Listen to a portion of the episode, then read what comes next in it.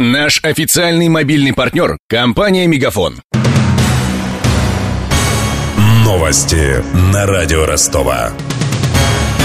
Здравствуйте, у микрофона Евгений Глебов. Россияне не пострадали в результате землетрясения в Новой Зеландии. Об этом агентству ТАСС сообщили в российском посольстве в стране.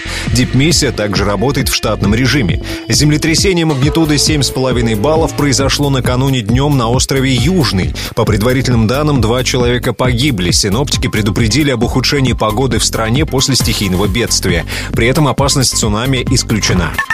Объединенную группировку войск создадут Россия и Армения. Президент Владимир Путин поручил Министерству обороны провести переговоры с армянскими коллегами. А на прошлой неделе, напомним, в Ереване пообещал разрешить россиянам посещать Закавказскую республику без загранпаспорта. Правда, когда будет принят соответствующий закон, не уточнялось.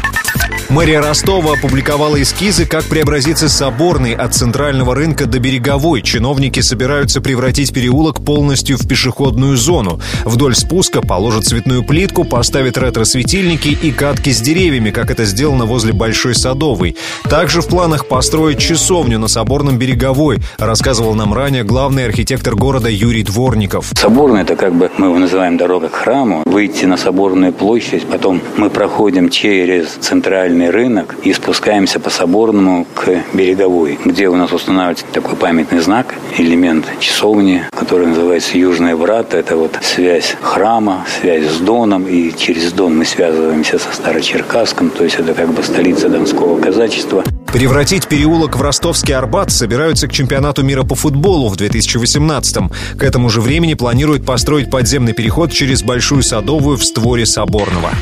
Всемирный день борьбы с диабетом отмечают сегодня. В России по официальной статистике им страдают 4 миллиона человек. Без точной диагностики количество пациентов может вырасти вдвое. Ученые Ростовского медуниверситета открыли принципиально новый метод лечения сахарного диабета у мужчин. Исследователи установили, что у больных существенно занижен уровень гормона тестостерон. Исходя из этого, врачи подбирают препараты, объяснил завкафедры эндокринологии Ростовского медуниверситета Сергей Воробьев. Диабет лечат специальными препаратами, инсулином и так далее. Но помимо этого мы лечим и специфическими, которыми раньше диабет не лечили. Это тестостерон. Тот гормон, которого не достают многим мужчинам в разные возраста. Мы не просто лечим болезнь, мы стараемся приблизить не больного к лекарствам, а лекарство к правильному больному. Диабет в большинстве случаев возникает при избыточном весе, вредном питании и недостатке физической активности. Также он передается генетически.